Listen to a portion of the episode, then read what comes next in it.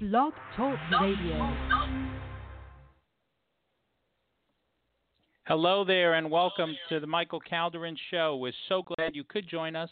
It is Friday, November 1st, and uh, if you're on the Eastern time zone, it is 1 p.m., and we're so glad you could join us today. Uh, we also have uh, my co host, Vanessa. Vanessa, how are you today? Well, Vanessa will be with us momentarily. Uh, so we uh, we will be getting her on momentarily. Uh, so let me tell you about today's special guest, uh, guests, I should say plural. Uh, we have singer-songwriter Danielle Morgan and John Merrigan. Uh, they have previously been on the show, and um, they're coming back by popular demand. I know a lot of you. we've gotten a lot of um, a lot of messages uh, from you, wanting to know the status uh, on it, uh, on their career rather, and their recordings. And they recently, uh, within the past several months, also signed with RL Recordings, uh, which also has um, has offices here in the United States.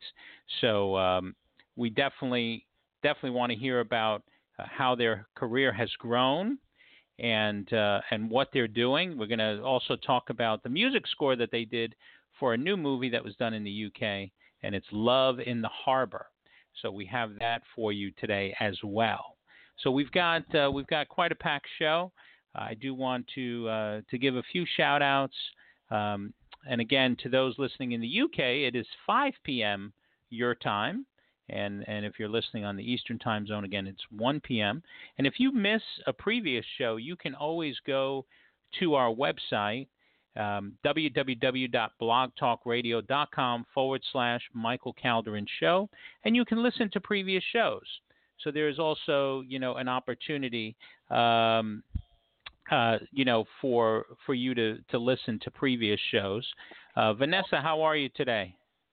Do you hear me? I do now. Do I do now. Okay. All right, good. No, I think uh, there's a problem with my. Uh, I checked the mute button, but it's not working. Sometimes that happens in radio, I guess. You yes, it does. Hiccups like this. As long as you hiccups, hear me now, that's all that matters. Yes, and and the hiccups always occur within two minutes before starting the show. I was logged in about three minutes prior, and I didn't hear anything. That should have been my first red flag, but we're on now. Yes. So that's all that matters. Exactly, exactly. So I, I, was just giving a little background about today's uh, special guests that will be uh, that will be connecting with us uh, from the UK, um, and I see I see John Merrigan is now is now connecting. Uh, him and Danielle are connecting. So you know they they were previously on the show. Um, I want to say it's about two to three years ago, maybe almost three now, and uh, and their career has really has really taken off uh, since the last time they were on the show. Um, and they also have done the music for a new a new movie that's come out, uh, Love in the Harbor, and we're going to be talking about that as well. And I know that many of the listeners that have sent messages asking about, you know, hey, how's how's Danielle and John? Because you know, every several shows I've played one of the songs that I've had of theirs. So uh, so this is a great opportunity. Um, you know, to have them back now to finally give us an update. They've also provided some some new music because uh, some of the listeners may be tired of, of some of the same music I've played. so they have provided some new music. Um, so I'm really really excited to uh, to be talking to them, and uh, I do want to give a shout out to uh, to Nina Schifrin, who's also watching and uh, listening rather. Um, she has uh, she has started a new partnership with us over here, and I'll be telling you guys about that as well. But uh, we're happy to uh, to have her on board uh, with us as well, and uh, and a busy weekend coming up. You know, day after Halloween. how was Halloween for, for you and your and your kids, Vanessa? Oh, busy. I'm sure a lot of parents can relate. But yes, it's very busy, uh, tiresome at night. By the end of the night, the kids were easy to go to sleep. So it was, but it was a lot of walking. It was a lot of fun. We saw a lot of different costumes. The Joker was very popular. Thanos was very popular. It was uh, it was a fun night. Can't complain. How about you? Okay. Did you guys? I know you have a younger daughter. But Was it? Yeah, uh, actually- special for her? Actually decided last minute to go down to North Miami to my friend's restaurant, Ricky Thai Bistro. They're in North Miami, off of uh, Northeast 120, I think it's 123rd. Um, the best, the best Thai food in town. So for all our listeners here in South Florida, you want to check out Ricky Thai Bistro. They are the best. Uh, for me, it's always worth the drive and um, uh, they do they do amazing amazing over there. The food is is just excellent, and actually the espresso is really good. You can actually get the best espresso in town at Ricky Thai Bistro um, because my friend Julian is Italian. I love their Thai iced tea too. Thai Thai food is great, but the Thai iced tea is uh, really awesome. Absolutely, absolutely. Well, let's uh, let's connect our special guests, um, John Merrigan and Danielle Morgan. Hello there. How are you guys? Hi, Michael. We're good. How are you? We're doing great. Thank you so much for taking time out of your schedule on a Friday at five o'clock your time. Um, you know, to connect with us. Uh, I really should have checked the date to see when was the last time you were on the show. I don't remember. Um, do you know? I think it wasn't too long after um, when we visited Abbey Road. I think, Michael. To to be honest, um, I think it was around about April May time. Um, at least two years ago. Just found it. Yeah, I just found it. It was April first, two thousand seventeen. Oh, there you go. I wasn't too far off. It wasn't too far off. Um, and I, before you guys connected, I was uh, giving a little bit of background, uh, including, you know, your, your one of your newest projects, Love in the Harbor, which uh, which I'm excited about that as well. Well, thank- Thanks very much. uh, Thanks very much, Michael. We're we're very excited and delighted to be with you on the show today, and hopefully we'll get a chance to to tell you and the listeners a little bit more. Yeah, wonderful.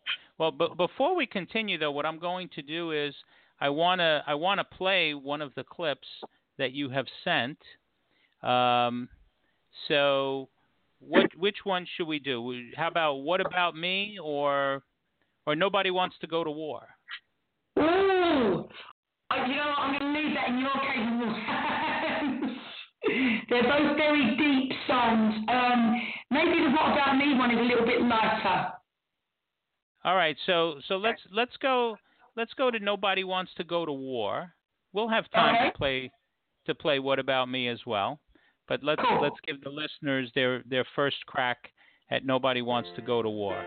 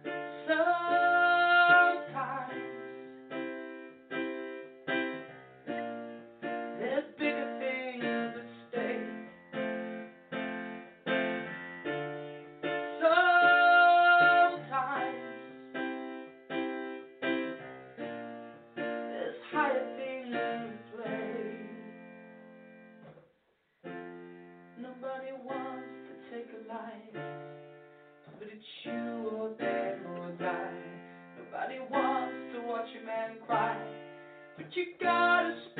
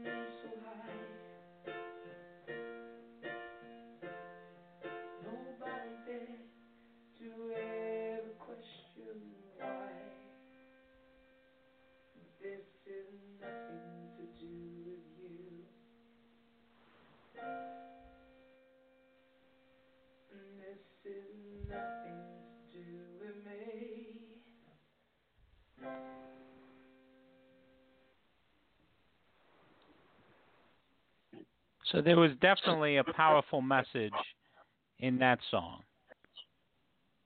Very, very much so, uh, Michael. Uh, that song um, happens in the second half of the, the show, and um, it, it's a time when um, one of the lead characters has a quiet moment with a, a trusted confidant and expresses things about his fears, um, about conflict and, and other emotions, which at the time, for men in that time, or in that era of World War One, um, they weren't able to express.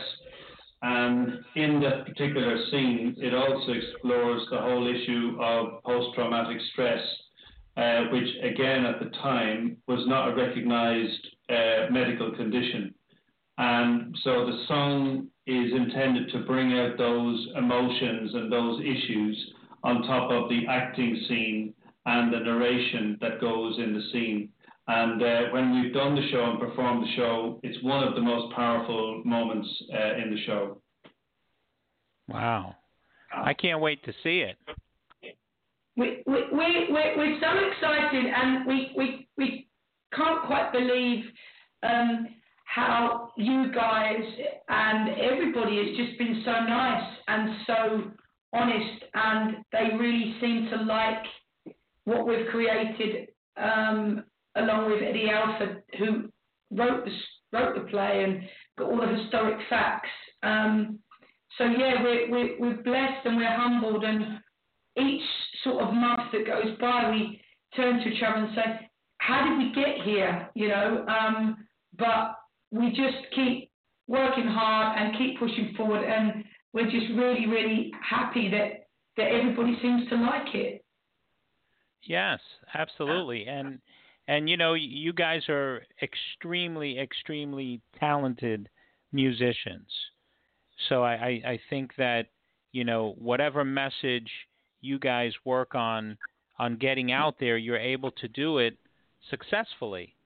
And you know, and I know it's a team approach. I've I've seen I've seen the videos. I know Vanessa, my co-host, has also seen several of the videos online and YouTube.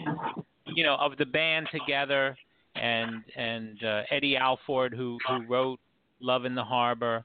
You know, I think it's it's just amazing to see it all coming together. I feel like, you know, although I'm here in the U.S. across the pond, as they say, you know, I've I've had uh, I've had the opportunity through our friendship to to watch to watch it blossom. You know, to to kind of from from the first steps to to kind of seeing it all come together with this production of Love in the Harbor. Absolutely. Um, uh, it's a journey, and I, I don't think we're I don't think we even know where the next steps of this journey are going to take us, uh, Reverend Michael. Because if I can take a moment, um, and please stop me if if uh, time is a problem, but if I can take a moment, no problem. Uh, just, just just to say that thank you uh, that um, this journey started over two years ago um, at a chance meeting uh, when we met the playwright Eddie Alford. We were in um, Brighton in the south of England um, promoting, sh- promoting a gig we were doing with the BBC on the radio. And we, um, we were lucky enough to meet Eddie, and we sat down afterwards and had a coffee with him. And he explained he was uh, a playwright and had written uh, these plays and he would he asked us to put some music um, to Love in the Harbour, and that took us about uh, 18 months to um, to write some music because we had to get really deep into the characters and understand the play and understand the main messages of the play. So in the end, what we've written, we've written about 15 pieces of music um, for the play and also underscore and incidental music. Um, and uh, when we went out first and, and did the music along with the play, um, people really, really liked it, but they, they, they, they said to us, we'd like to know more about the historical context of uh, the play. And then secondly, they wanted to uh, hear more music. So what, what, what what we did was um, we then went back to the drawing board and said this show needs another format. So what we've done now in the format, what we have is we have narration, which is a live narrator, um, and then we have uh, pieces of action of acting from the play, and then we have music and the music is played with a mini orchestra, so it's strings and uh, and also the band together, which again is a great combination. So uh, in each scene, uh, the audience get the narration, they get the acting, and they get the music. And when we've run this out now in the few performances we've had, uh, we have uh, we have had a, uh, fantastic um, a fantastic response and reaction to it. And each piece gives a separate sort of emotion um, that goes on. And so what we're now talking about, people are asking us if they if they, they see a movie in this, and they see a radio play, and maybe even a musical. So uh, because the messages of the play and the messages of the music are timeless, even though it's set over 100 years ago in, in history in Ireland and in France, uh, in the front line in World War One, um, the messages and the relevance are still 100%, even more so perhaps true today. So that's why we're totally immersed in this, in addition to our existing music, and uh, we're loving the journey. And as I said, and I'm sure uh, Danielle will back me up. We don't really know where this is going to go, but we're we're strapped in and we're enjoying the ride. Hi, John. I Hi, love it. Hey. Hey, sorry, I had a bit of an issue with my computer, um, but I'm on now. I, you know, I'm listening to your career, and it's, it's so impressive. I was reading up on your background, and uh, it's really impressive. But you know what impressed me even more? You guys are doing this also with four kids in total, right? Four kids, or you're about to have? Yes, we have. Four, we've, we got six actually. we've, got, we've got six kids all, all together. Oh my goodness! I only have two, and sometimes I don't have hours in the day. How do you manage to have a career a successful career, growing career with with so many kids? Well, well, the two eldest ones, they're offhand doing their own thing with, with their partners. Um, the middle two um, are obviously still around, but they're teenagers, so a lot of the time they're doing their own thing because they're older teenagers. So we're really sort of left with the with the younger two, and um, it is difficult because you know we, we we've got every everyone needs us emotionally, sometimes financially, and most of the time um, we, we're a taxi service or we're running a hotel with the kids. So um, other than that, we're not really needed. well, that's right. But you with that too. It's, I know it's hard from experience. I know it's hard also being with your partner all the time, and you guys work and you live together and you raise a family together. What is the secret to having that balance? I mean, in in your marriage. Being in love.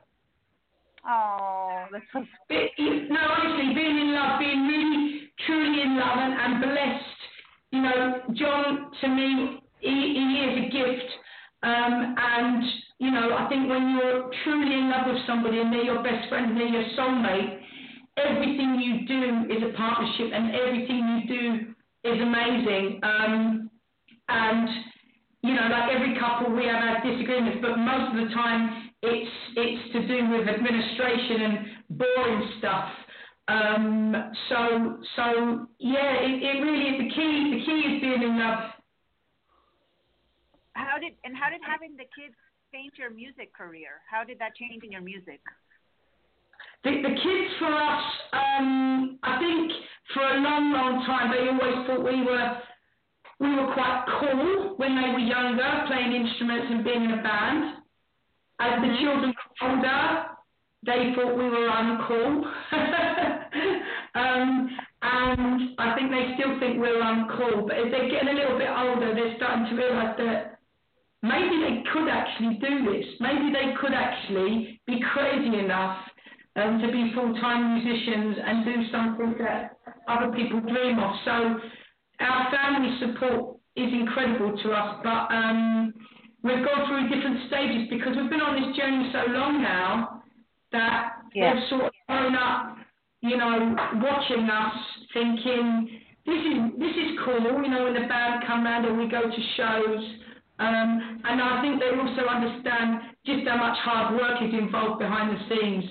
Um, you know, like you guys, when you do your radio show, it isn't you just come on air and you talk to people. There's so much stuff that people don't see that you prep um, behind the scenes.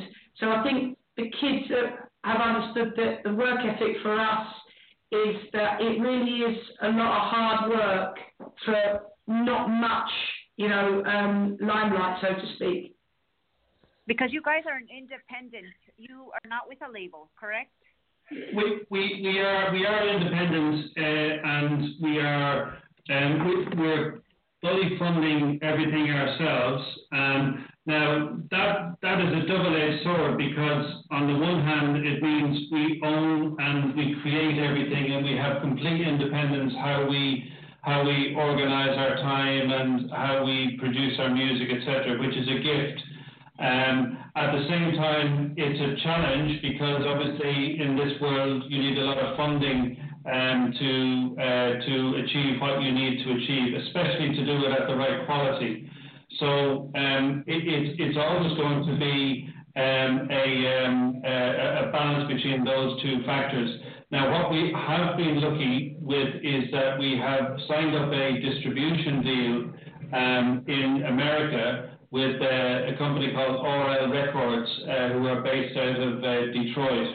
And um, they are they are helping us this year um, to try and build up awareness and, so on. But it's not a record deal. There's no money involved, and but at the same time, it's going to give us, we hope, exposure. Um, but also, um, it's also uh, what we love is connecting with, with people directly um, through you know these sorts of interviews with Reverend Michael and our friendships. And um, we hope it will just take us all in the right direction. Um, it, it's not all about money. Um, it's it's also about being able to have that creative freedom and excitement. Um, and as long as we can do things to the quality that we want to do, you know, we'll be happy. Okay. And Danielle, you I was reading a bit about your background. You were a police officer. Is there something so different from the music? police officer in central London for quite a while, um, and I I joined. Uh, I started music when I was in my teens, um, and I quickly realised that nobody would give me finance or a mortgage um, because it wasn't recognised as a real job. Um, so I decided that I did actually want to raise a family, and I did want a pension, and I wouldn't have got that as an independent musician, and I wasn't old enough really to have had any kind of life experience. So by being a police officer, that gave me an awful lot of real life experience. Um, you know, I, saw lots of things, as obviously Reverend Michael has seen, um, good and bad, um, and by doing that, that gave me stability.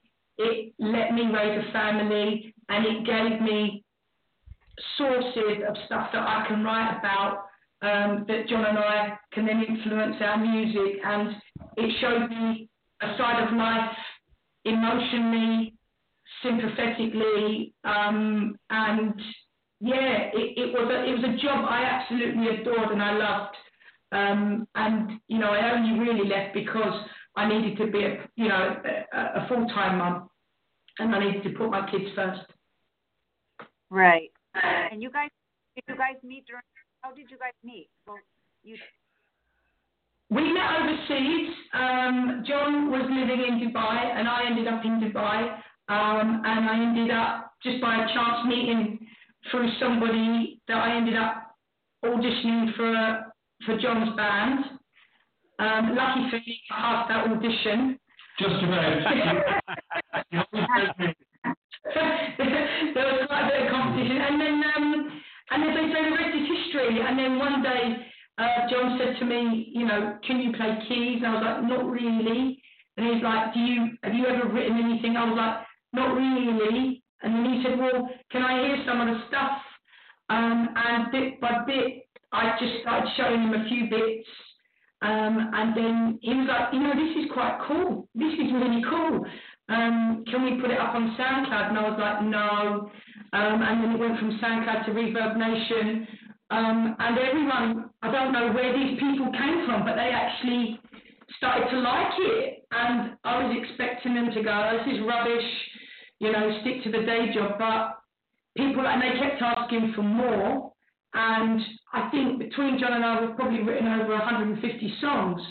So I said to John, we'll give them more then. You know, if they want more, give them more.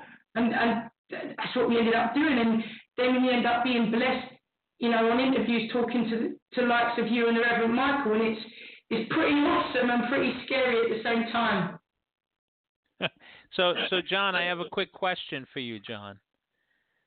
Did she get yeah. accepted to the band even before she played the music? that, that's a leading question. I, I, I think I should leave that one hanging. Let's just let's just say I don't want to uh, let her ego get too big.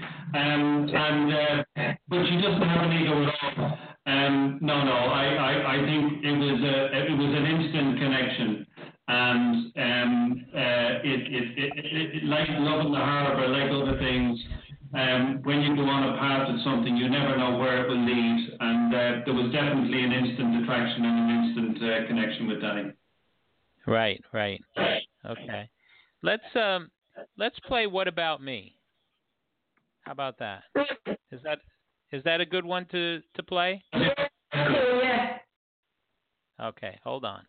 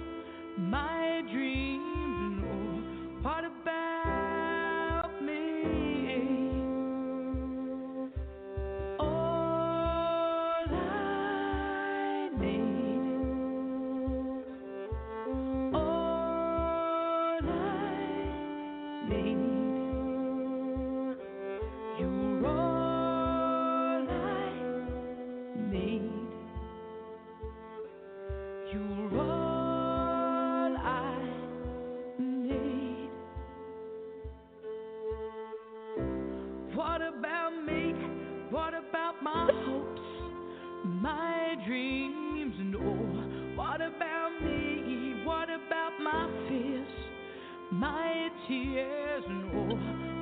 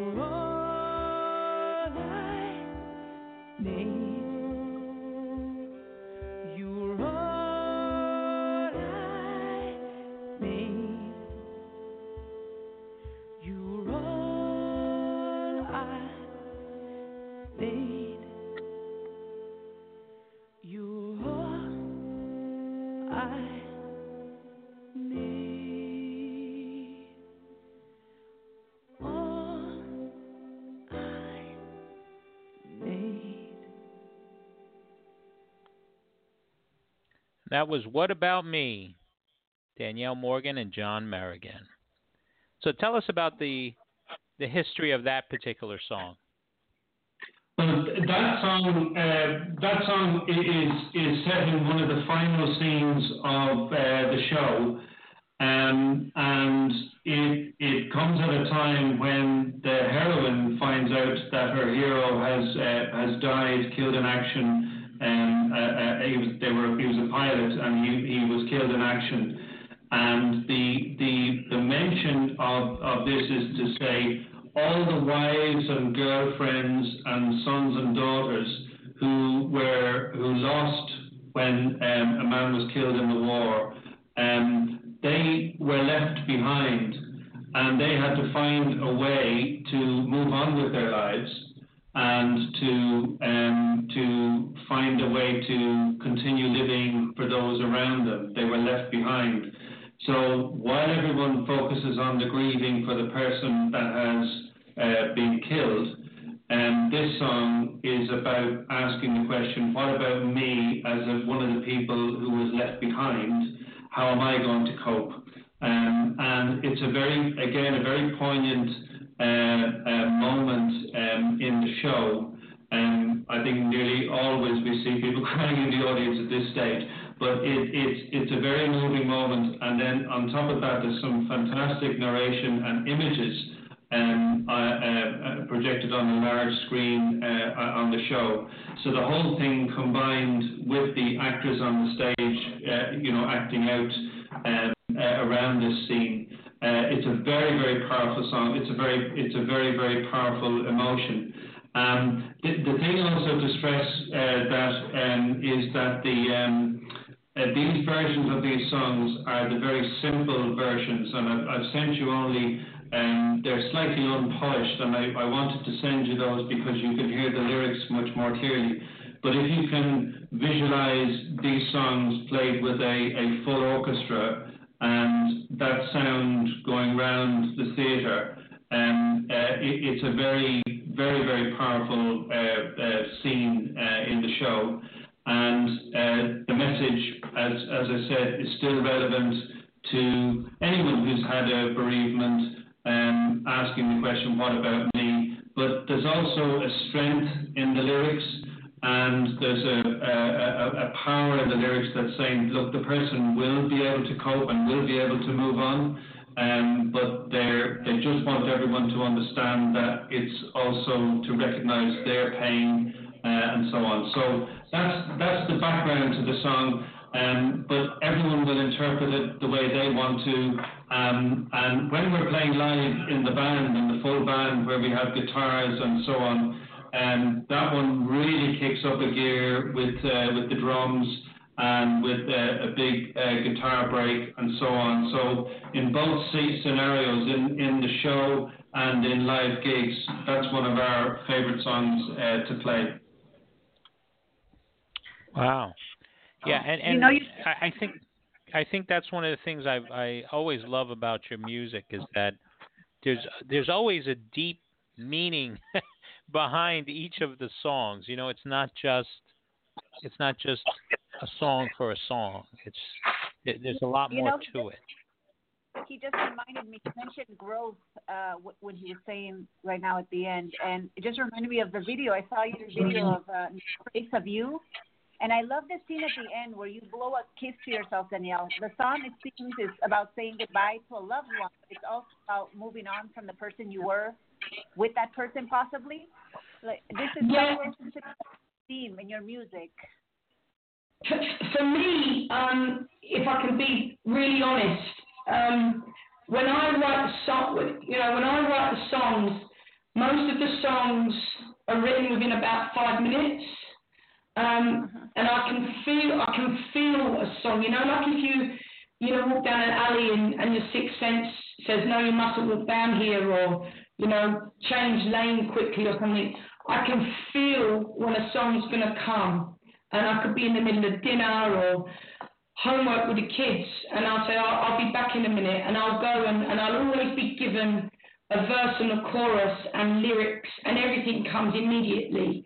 Um, and it is a gift. I don't know where it comes from. I'm not a technical writer. I'm not even a technical player. I, I can't even read music. So it, it's a gift. And then I come to John, and then John and I then put it all together. But the gubbins of a song that you hear is, is probably done all in all inside an hour, half an hour, an hour, and then we give it to the band, and then we polish it, and then obviously we'll get guitar parts or we'll get um, orchestration, wh- wh- whatever you know the band feel, because it is very much a team. But 99% of these songs are, are given to me as a gift, um, and they always have a deep message. And sometimes I don't even know what that message means until I read the lyrics back. Um, it's it's a bit crazy, but it's also something that I'm not I'm not gonna not not want to keep taking if you get my drift. Sure, Right. sure, absolutely.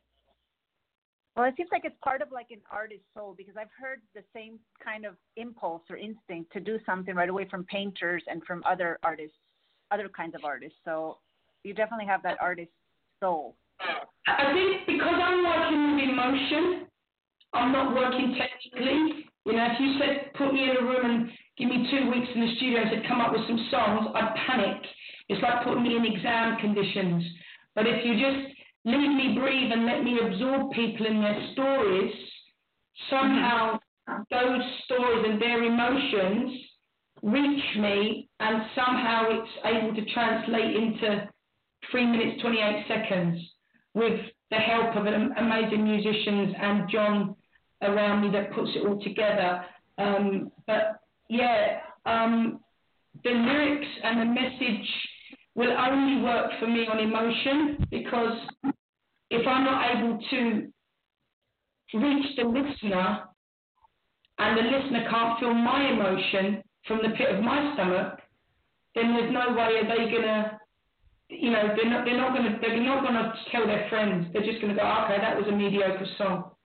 So if one person out of a hundred feels my emotion, then I'm, I'm then I'm really cool with that. That makes sense. Absolutely. Absolutely. And uh, I know that I know that your your careers have have taken taken a good path. We don't know we don't know where the path is going to lead, right? As you as you mentioned earlier, in terms of the journey. I, I guess what what would you want listeners and others to know about your journey? Tell us something that that we don't see. You know, tell us tell us something from behind the scenes, either either in your hearts or in your minds, something that you'd want us to know. I think for me, we've we've been like any musician or artist trying to find their way. I think people, you know, watch a lot of reality TV shows or movies, and they're like, "Oh yeah, I can do that. I can act, or I can sing, or I can perform." Um, And I did that technically the first time round. Um, and I got quite far, but it was a technical thing for me. When I discovered emotion, um, it made me realize that it's a very, very long, hard, hard road, and, and financially, it stretches you if you're doing it the right way. So for us, our path has been a long one, um, but what we've what we've found is that the more people we meet, when we engage with these people and they don't talk to us about money or fame or success, they just want to know about John and I and our family and our musical journey. That's when we know that we can make friendships with people, and by doing that network honestly and truthfully, have built the stepping stones for us. And I get asked all the time, I say to John, how do, how do you build a social media presence? How do you record music? How do you write a song? Um, and there's no massive secret. It's just about being honest. It's about family values. It's about whatever religion you are, giving thanks to, to, to what God you recognize and it's about being humble. And this is going back to, you know, the beginning of time. If you stick with those core values, whatever job you decide to do, you'll do well. But if you're looking for a quick fix and a quick, let's get rich, it's not going to happen.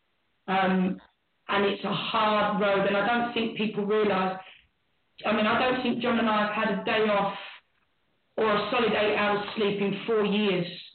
Um, and we are doing this morning, you know, morning, noon, and night, and nobody realises, I don't think, behind the scenes, the work and the team of, of decent people around us to make all this come together. And I think that's probably the message. Don't be fooled by what you see on social media, because to get to that point is a lot of hard work. Right. There's no Absolutely. that you guys uh, do amazing work, hard work, and with that comes some special experiences too. I, I saw that you guys also recorded at Abbey Studios, where the iconic Beatles have recorded. How was that experience? I imagine there's a crazy energy there. Absolutely, uh, I was going to uh, express my sort of uh, hidden thing. Um, we do take ourselves and our work very seriously from the point of view of doing things the right way. But what we are blessed with is we are blessed with every now and again there is an experience that just blows us away and we have enormous fun. We both come from a place where we've both had careers, if you like, in a previous life. Uh, Danielle was very successful as a police officer. Uh, I ended up being a, a chief executive of a, of a business and I had at one stage 5,000 people reporting to me. But Wow. it is it is a it is a different path that we've chosen, and we're very lucky to be able to choose a path of our passion. And what I was going to say was, when we hit these milestones, of which Abbey Road was one, it's enormous fun. Um, and uh, then when so let me talk about the Abbey Road um, experience. Um, we we we were sitting around uh, Danny and I, and we were talking one day, and she needed some motivation, and then I said, "What would it take for you to um, uh, to record some of your songs?"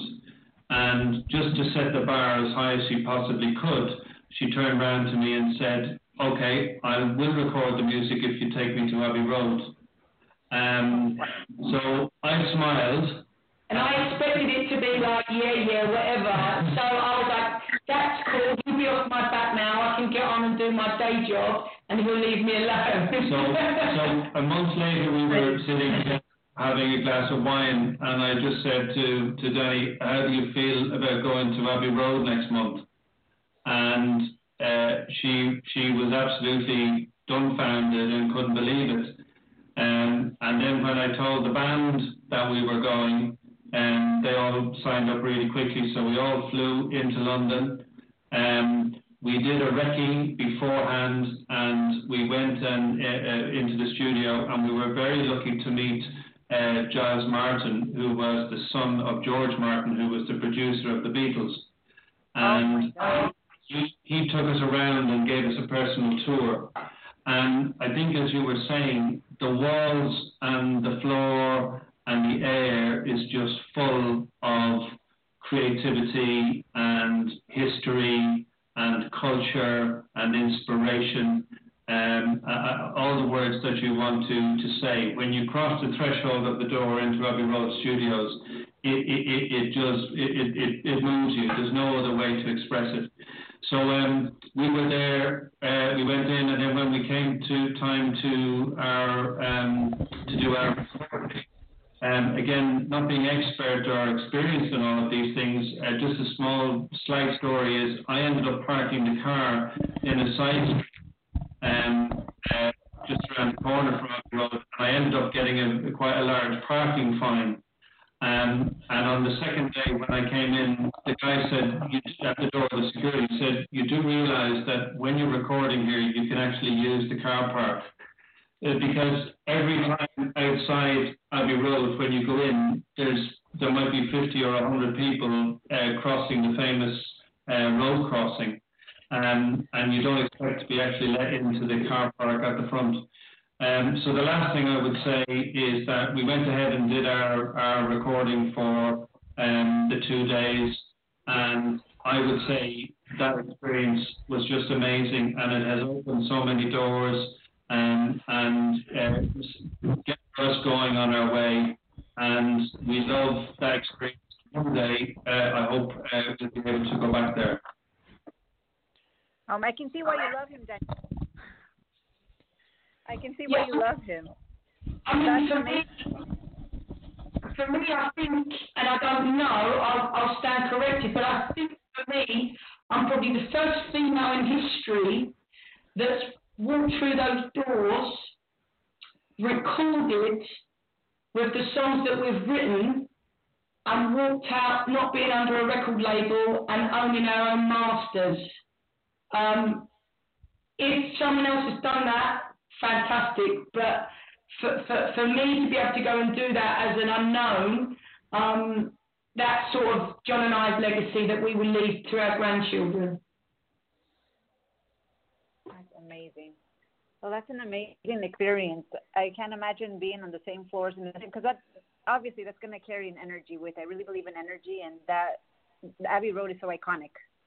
Yes, it is indeed, indeed, and and I think one of the things from from day one when when I started following their career um, is that they they're very humble. You you guys are very humble, and um, you have a lot of faith, and you don't let anything deter you from that. You know, you you set your minds to do what you need to do, and uh, and you do it. You know, you you battle through whatever whatever challenges you have, and you you know, and you make it happen. And and throughout it all, you stay very humble and and also very in touch with the people, very in touch with with listeners and fans. Um, and I think that's important too, because I know I know you're active on social media, and and I know that that you're constantly responding, you know, um, you know, on social media when when listeners and, and fans are, are reaching out, and, and I think that that also makes a difference because I think people feel more connected to you guys, and and I think that's you know that's important.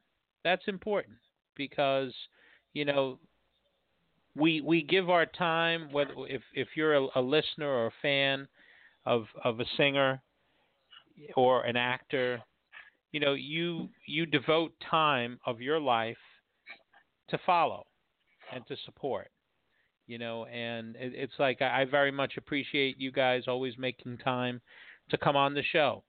You know i've told people many times that time is a commodity that is our most valuable commodity because the time we mm-hmm. give to others, we will never get back.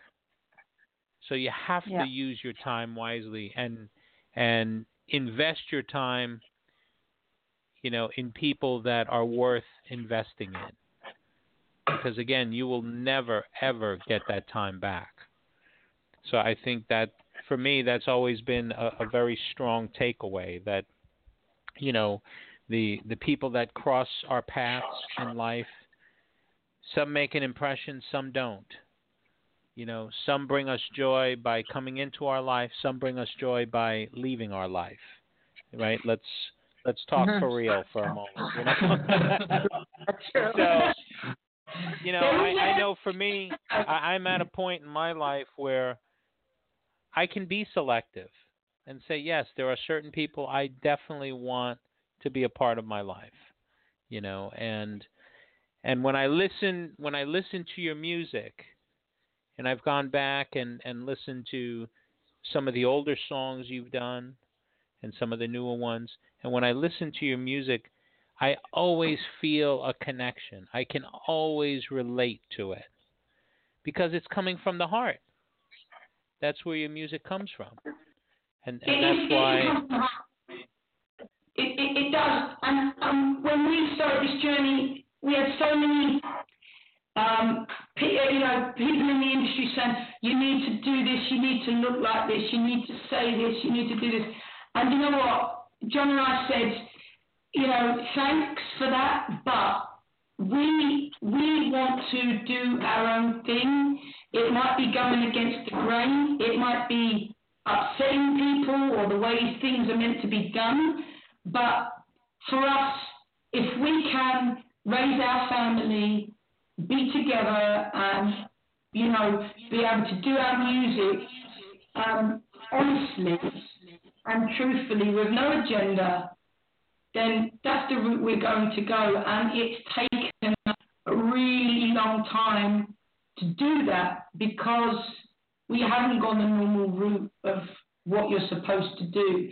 And, you know, what John and I discussed many times is that no matter how big an award you get, or how big a record label you're with, or how big the front cover of a magazine, or how big your bank balance, if you don't invest, we never call fans the people that support us fans because they're supporters, they're friends. And if we don't invest in them, why should they invest in us? Right. Um, they're the ones that will be spending their hard-earned cash and their wage check to buy, you know, a song of ours or um, the merchandise or a ticket to a concert. They're the ones that are maybe travelling. We had some people travel four or five hours to see us for 20 minutes once, you know? Wow. Um, so if we can't message these people back and, you know, send them a Christmas card, then why, why on earth would they invest in us? Um, That's right. So, so we, we, no, look, we can't, we don't respond to everybody within five minutes because we used to be able to, but luckily we're, we're now obviously, we've got quite a few followers, but we will get back to as many people as we can. We do as much charity work as we can. Um, we invest in as many people as we can. Um, and that we've we've learned that those supporters they they grow with us. Um, and you know if we don't invest in them, then there's no way they will they be bothered to invest in us. Right. That's an excellent, excellent point. And so true. It is so true. You know, I you agree. keep doing stuff in, in big hotels and all this stuff, but people want to see a real selfie with your family. Like when you showed shared that video the other day of you and your daughter, that really that really warmed me because it was real, it was genuine, it was fun, um, and that's what people want. They want real. They want family snaps. They want to see you doing normal stuff. Um, Right. And when you shared that video, it was very cool. I must say that it was very. And you and you two can can be on the album anytime. Thank you. Thank you so you know, much. my Do you guys my aunt my my aunt sent me a sent me a message. One of my aunts sent me a message on Facebook and said, "Stick to your day job." Do you guys states at all? Do you guys come over on the side of the pond? We do, we do, but we, because the, the recent addition to our family is, is only coming up for two, um, we've, we've been a tad delayed.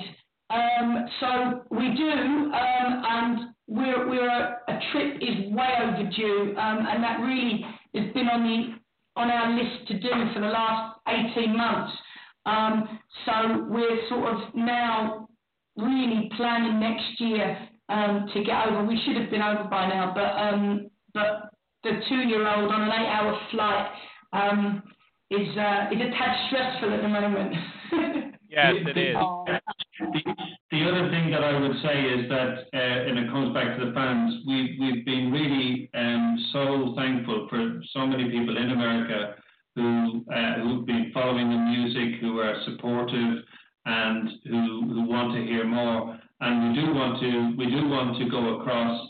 Um, we don't know many people in the industry over there, so uh, if anyone is listening or if anyone wants to reach out to us, please, we, we'd love to have discussions because we can't just, you know, fly in a plane and, and land there and hope for the best. We really do need to make contact with people who who, who like our music and who can work with it to work with us to to bring uh, either Love in the Harbour or uh, our gigs, our music uh, to a wider audience on the ground. This is what we want. If there's one thing that uh, we enjoy so much, um, it is it is performing. Um, and uh, for, for those who are listening or those who, who, who know, uh, Danielle at the front of the stage um, singing is, is something else. And I have the best view in the house because I'm the drummer at the back and I see everything. And um, I can see the audience reacting and I can see everything. So we have so much fun when we're playing and uh, we do a, we do a, a, really great show. And I know the guys in the band um, are really keen to come with us uh, to America as well. So we're we're very open and um, we're we're working hard to make it happen ourselves. But uh, if there are people out there who want to connect with us, we'd, be, we'd really look forward to hearing from you. Wonderful, wonderful, and also. I want to put out the uh, the website www.daniellemorganmusic.com. Again, that's www.daniellemorganmusic.com. And through their website, you can also connect with them on social media, on Instagram, Twitter, Facebook, and really, really connect and um, and follow their music. Uh, I can't wait for you guys to come over to the U.S. But I'm also overdue for a trip back to the UK. I really, really love the UK, and I know that uh, I'm overdue for a trip back over there. So, and we made, we made a promise to you, Reverend Michael, when you come over. Um, we'll we'll take you to to to Abbey Road, um, and um, that's a that's a, a, promise we will keep. Um, so uh, we're looking forward if if, uh, if you come over here to see to see you, and um, you know you've been so supportive of us, and you uh, got us really quickly, and uh, it's not just. Uh, um, uh, through the interviews and everything else, we, we, we feel your your support I remember when my brother was unwell and you led some prayers for him and, and other things like this, and you sent us um, a, a, small gift from your police days and so on and so forth. So there's a very strong connection with us, and um, we, we, we have to make it either that we see you first or you see us first, uh, whichever happens, and I hope that's very soon. Yes, thank you so much. I appreciate that. Absolutely, absolutely. So let's see. I think um, which song should we close out on? I know Vanessa was kind of uh, particular to "No Trace of You." I did um, like that song. Jam. Well, I like it. Vanessa, you're you're you're you're. Uh, what what are the ones that you got there in front of you, uh, Reverend Michael? What what are the options? I have "On the Path," which is another one of my favorites. I know that that has some sentimental meaning for you, John. Uh, "No Trace of You." Um, Dogfight scene. Grace, yeah. I'm in love with you. Heartbreaker. Um, and Love in the Harbor. Love Me, Hold Me. Wonderful. Do you have Shy? I do have Shy. Yes, that's another one of my favorites. That just... Shy. All right, let's let's go with Shy. Has, has Vanessa heard Shy? I don't no, think so excited. I want to hear it. So yeah, let's put that on. All right, we'll put that on. Okay. This one's for Vanessa. I'm excited. Thank you guys.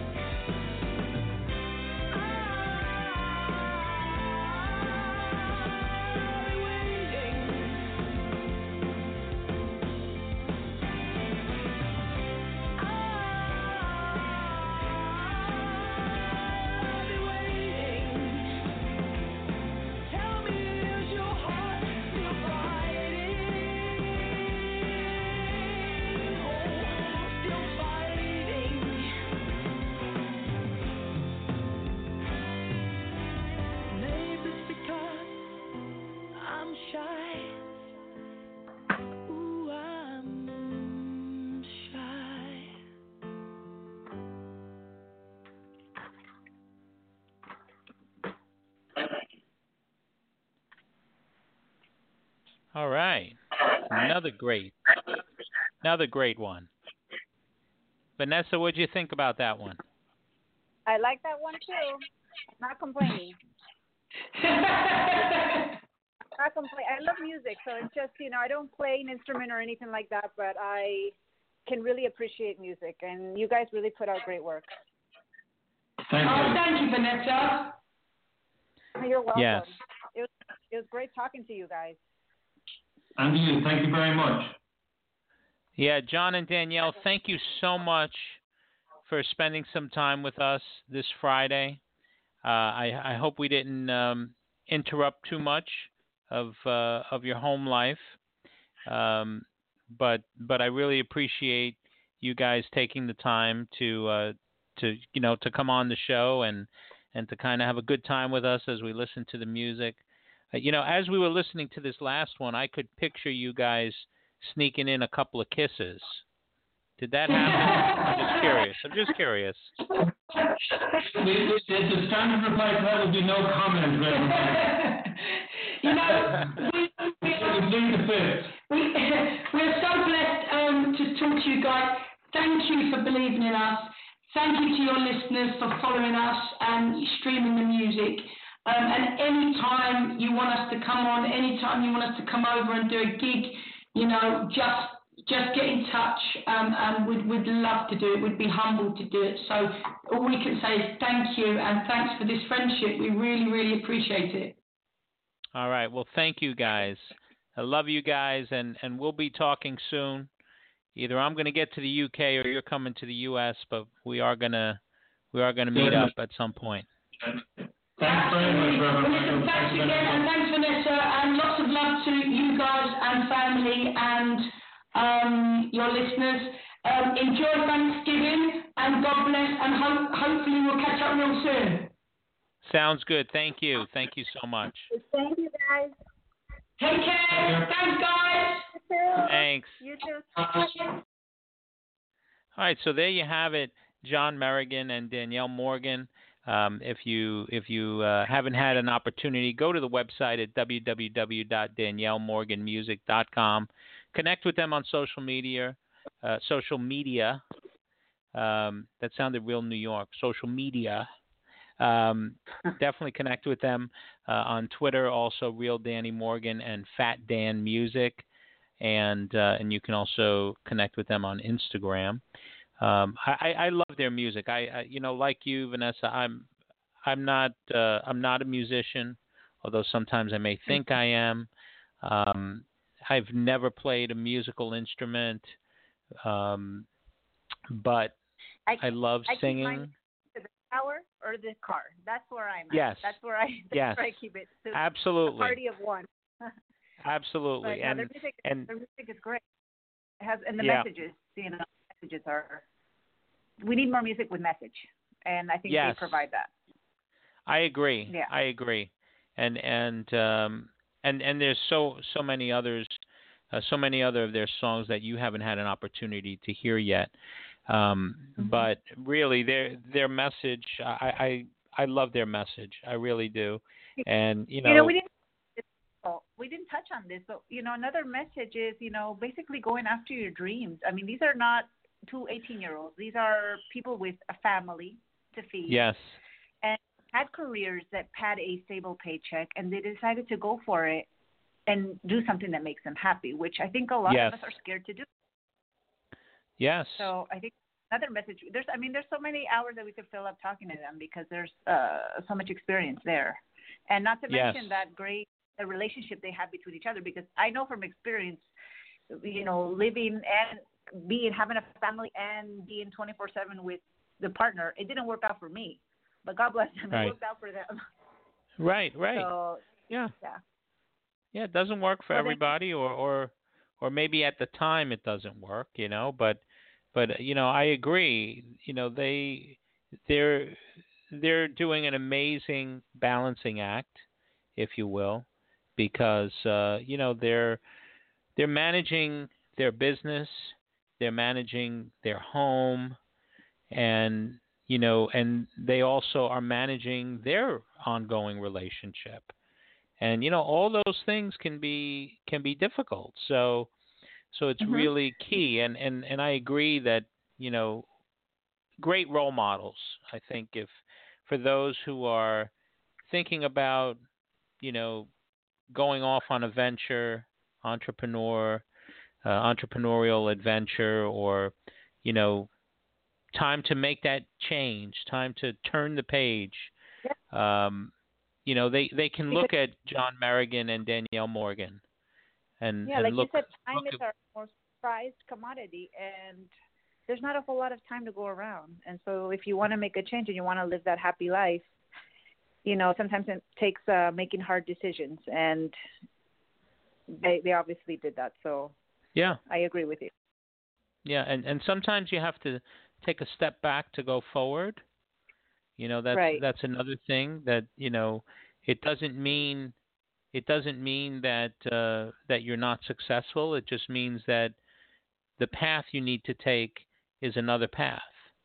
And sometimes you just need to to switch gears, but you know, I I salute anyone who who has that drive and that initiative to say, you know what, I'm going to go out, I'm going to do this, and I'm gonna I'm gonna be successful.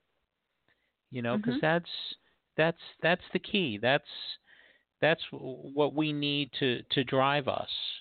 You know, I, I just had that discussion uh, last week with my dear friend and colleague uh, Nina Schifrin, who I mentioned earlier uh, at the beginning of the show. You know, she she's venturing out and and you know really taking a step forward with faith. And you know and and my hats off to her and and to others as well who who are not going to be distracted you know who are who are just going to go forward and say you know what? This is what I'm going to do and I'm just going to go ahead and do it. You know Mhm. um that's that's what it's about like like you Vanessa coming back you know coming back into into the the mainstream if you will from you know you you had left the media industry for a number of years to focus on on raising your kids. And and that's wonderful. And and you know that is precious time that you can cherish the time that you that you spent you know at home and you know some people have never had that opportunity but that's that's precious. And you know now returning into the mainstream and going back into media i know that there's going to be great things for you as well you know Oh, but thanks, again you can look Well, yeah but you can look back on that time. Yeah. No, yeah, I definitely appreciate the time that I'm able to spend with my kids because not everybody has that that option. You know, a lot of people have to work, and I get that. But it is scary also to take that step uh, and to make that choice. But I mean, in my eyes, what's even scarier is if you have the choice and you don't make the choice that's going to make That's you right. happy. You're going to 30 years back, or 20 or 10, whatever, and you're going to regret you know, man, I should have done this. But because of fear or self doubt or whatever it is, um, that each person has their issues, you know, whatever it is, they're going to regret it at the end. And there's no going back. There's no do over for that once we're That's at right. the end. So that's scarier to me. So I think that's the little Yeah. push that sometimes people need to yeah absolutely absolutely and and you know i um i like speaking with older people um Mhm. you know i'll travel and uh my wife will always make a joke about it but she'll say wherever there's a senior citizen like i'll be there talking to them because you know what they have so much experience and education Right. about life that they can impart that it always fascinates me. Yeah, that reminds me of a saying in Spanish. I don't know if you've ever heard it. El diablo sabe más por viejo que por diablo. O sea, the devil knows more because he's old, not because he's the devil. And it sounds ah, very, but it's true. It's true. I think I had never heard and- that, by the way. Yeah, it's a Spanish saying, and it's and it's true because you know I've always had that same fascination with older people, and I always thought it was because I didn't have grandparents really that I had a relationship with because they all Right. passed away before I was you know older, so I don't really have many memories with grandparents.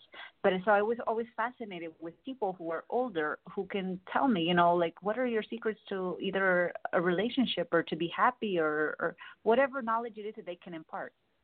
Right. It's something. It's a it's a gift. Yes, yes. And, you know, recently I've had several funerals that I've officiated at, and the people had been married. You know, w- one of the person had one of the people had passed away, and uh, they had been married, you know, sixty plus years. Like that person who's been married for sixty plus years, they should have a talk show. Okay, they're the ones that should be giving out relationship advice. Particularly know- the ones who have been married a long time and actually still like each other. Because I've Yes. seen marriages that have lasted a very long time, you know, 30, 40 years, but they can't stand each other and they don't want to be around each other. And for whatever reason, they stayed married. That I don't understand personally, but Right. I have seen marriages that have lasted a long time and there's still, you can see in their eyes, there's still affection, there's still warmth toward each other. That's something that's admirable, that something I Yes. would like for me. I would like to know the secret to that as well. Yeah, absolutely. And you know, Yeah. my wife and I uh, last month, October fourth, we celebrated 21 years of marriage, oh, and um, thank you, thank you. and uh, you know, I I attribute that to a lot of compromise and communication, and a lot of laughter. We were just laughing together last night about something and i said you know it's uh, i was thinking about it and it's like you know what? That's if you if you can't have a sense of humor in a relationship your relationship is doomed. And you because you have to- yeah yeah and you You have to be able yeah and you have to be able to laugh at yourself as well as laugh at the other person.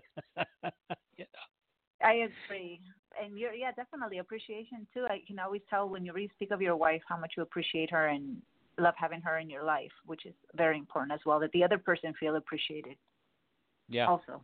Absolutely, absolutely, and and I Yeah. think you know, all too often people people uh, may take each other for granted, you know, and and Mhm. uh, and sometimes that that happens unfortunately, you know, and sometimes it can be it can be resolved and and uh, salvaged is the word I was looking for, uh, and sometimes Mhm. it can't, you know but um, it's it's about learning. It's about learning the lesson, quite frankly, you know. And Right. uh, and and my my challenge to everybody, to listeners and and to everyone, is how can you impact someone's life today?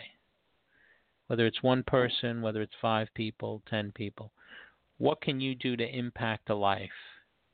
You know, it might be, you know, when you walk into to that coffee shop just by addressing the person behind the counter by their first name. You know, Mhm. if they don't have a name tag and you don't know their first name, you know what I do? I say, "Excuse me, what's your name?" That's it. That's it. Yep. And every time I see them, I will try my best to address them by their name. And Yeah, sometimes I'll something so forget and I'll say, "I'm sorry. Tell me your name again, please." You know. I, I always Um, go in with I'm good with faces, but names I'm not so good at. So please don't get offended. Right. Right. Which is right. Um, Right. And Yeah, and, and how many times have I walked into a place and I don't remember the person's name, and not only do they remember their name, they they remember how I like my coffee. Now that's impressive. I have a I have a guy like that at Smoothie King, Eric, and he's Okay. amazing. And now, of course, I know his name now because I've seen him so many times, and he knows exactly what I want to order when I come in the door. He knows my name. He knows my order, and so guess what? I keep coming back because I Right. like that kind of attention service. And we're in South Florida, and you know how hard that is to find down here. oh yeah. in other parts of the world they're much better at that, but down here it's uh, slim pickings when it comes to good service. So when you find it, you have to really appreciate it and treasure it and keep coming back. That's right. So th- this has been a great show.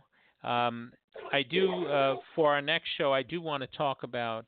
Uh, there was an article in Variety magazine that was done by uh, by my friend Diana Falzone, who is uh, a Mhm. media professional, um, former Fox News correspondent, and uh, I, I know she writes for Variety, a bunch of other media outlets, uh, and it has to do with, you know, kind of like uh, the next step now after, kind of after the Me Too movement is trying to pressure, um, put pressure on media outlets like Fox News uh, to uh, release release all these past uh, reporters from their non-disclosure agreements so that they can talk about the harassment that they faced when they worked there. So um, if you haven't had a, an opportunity to to read the article by Diana Falzone, it's in Variety magazine. I'm sure you can Google it, uh, and it has to do with pressuring the, the networks to release the reporters from their non-disclosure agreements, uh, so that they can really talk about what what happened, uh, you know, during the sexual harassment. Um, so I that that's something. article. I believe I did read Uh, the article. I remember thinking I didn't realize that those um, non-disclosure agreements, you know, they were valid even past employment. I didn't realize that that was a thing. I thought once you're out, then you're free to do what you want. I didn't realize it extended. Oh, no. It. Yeah, it makes it even easier for sexual abuse to keep going on in the workplace. Yeah. I mean, that's Yeah. that's that's an interesting topic. Yeah, and most and uh, some employers have have um, you know new employees sign confidentiality agreements that clearly state that the confidential confidentiality agreement continues after employment is terminated. So, you know, it's it's that fine print. And you know, if uh, if you've been looking for work and, and you got a job offer on the table, um, I don't know that you're going to worry about signing a confidentiality agreement at that time. When you're when you're looking for a job and you're being offered a job, you you probably say, "Well, you know what? I'll sign the agreement. I'll sign whatever paper you need me to sign. Just get me a paycheck." You know. So um, Mhm. I think a lot of these networks took advantage of that, and uh, and now it's time to stop. So I, I applaud Diana Falzone. I've I've uh, communicated with her back and forth about it. Uh, I think it's a it's a great article. So I, I encourage everyone to uh, to definitely take a look at it. Um, so that's it. That's going to be a wrap on the show.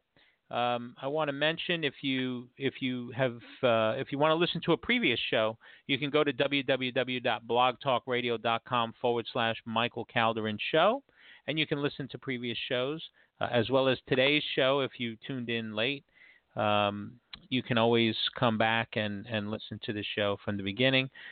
Another shout out to uh, to Danielle and John over in the UK. Thank you so much uh, for coming on. Uh, they're really great friends, and uh, and I always wish them the best. Um, so thank you, Vanessa. It's Thank been you, wonderful. Michael. All right, and have a great weekend. You too. Thank you. All right. All right. Talk to you soon. Will do. Bye bye.